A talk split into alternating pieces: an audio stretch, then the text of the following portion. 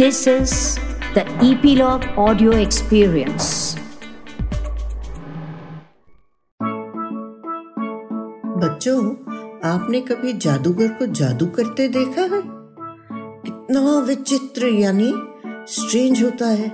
पर हमारी सृष्टि किसी भी जादूगर से कहीं अधिक सक्षम, यानी केपेबल और समृद्ध, यानी अबंडेंट है। आज की कहानी इसी के बारे में है। एक जादूगर और हमारी सृष्टि। इसे लिखा है मैंने डॉक्टर कुसुम अरोड़ा ने और इसे आप तक लाए हैं इपिलॉग मीडिया।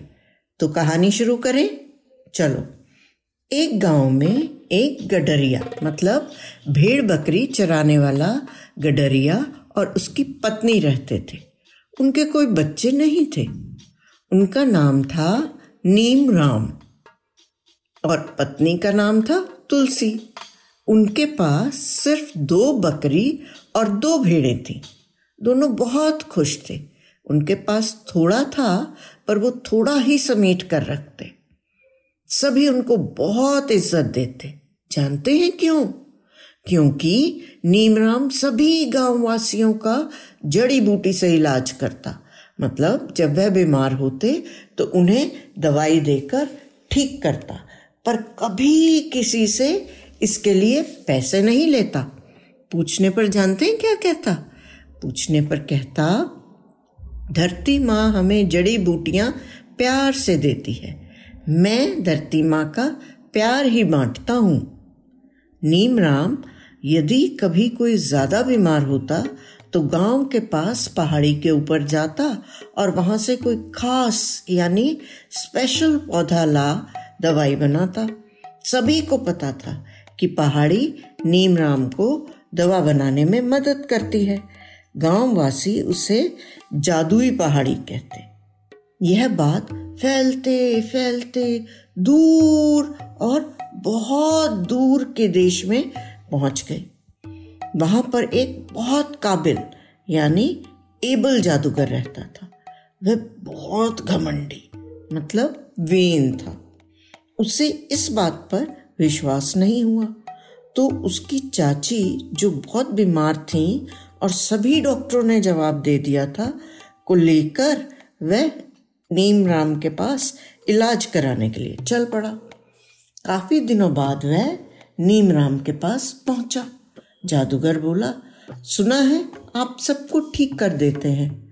जरा इनको भी ठीक कर दीजिए। नीमराम बोला, मैं धरती माँ से प्रार्थना कर खास बूटी मांगूँगा। वह चाहेंगी तो यह अवश्य ठीक हो जाएँगी।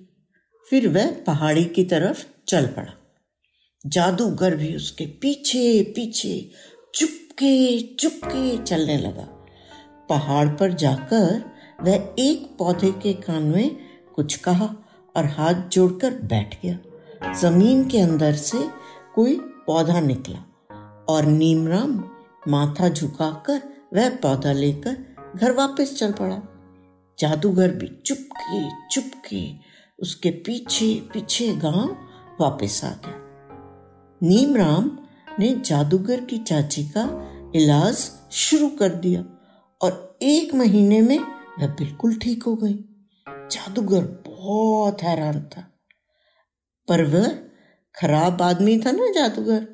उसने एक दिन नीम राम को जब वह पहाड़ पर बैठा, अपनी बकरियाँ चरवा रहा था, उससे कहा, मुझे बताओ, तुमने पहाड़ी की चोटी पर कौन सा मंत्र बोला था? नीमराम बोला, मैंने सिर्फ़ कहा था कि तुम्हारी चाची को स्वस्थ करने में मेरी सहायता करो। मैं कोई मंत्र मंत्र नहीं जानता। जादूगर गुस्सा होकर बोला, यदि तुम मुझे नहीं बताओगे तो मैं तुम्हें तोता बना दूँगा। नीम राम डर गया। फिर बोला, आप भी यही कहिए कि आपकी सहायता करें धरती माँ, शायद वह आपको बता दें। जादूगर गया और प्रणाम कर वही बोला, पर कुछ नहीं हुआ। ऐसा उसने चार बार किया। फिर भी कुछ नहीं हुआ। गुस्से में वह नीम राम को मारने लगा।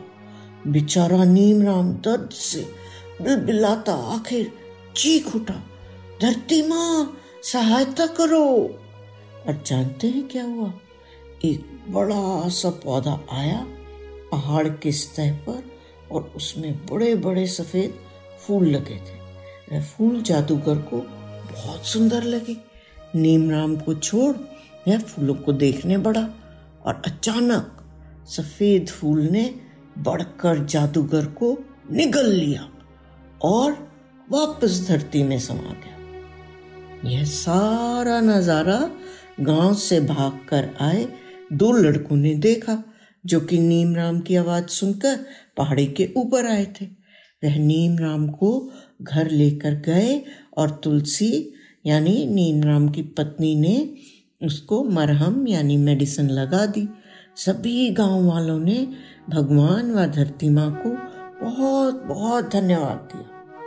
बच्चों, आप जानते हैं धरती माँ ने नीमराम की बात क्यों सुनती थी? क्योंकि वह निश्चल मतलब साफ़ दिल वाला था और दूसरों का सदा हित चाहता था। आपको और एक बात बताऊँ? ऐसे पौधे होते हैं जो कि कीड़े मकोड़े खाते हैं। इन्हें कहते हैं मांसाहारी पौधे। इनको इंग्लिश में कहते हैं कार्निवोरस प्लांट्स इनकी कई प्रजातियाँ हैं, जैसे Venus fly catcher pitcher plant और इनमें से कई तो चूहे और मेंढक तक खा जाते हैं।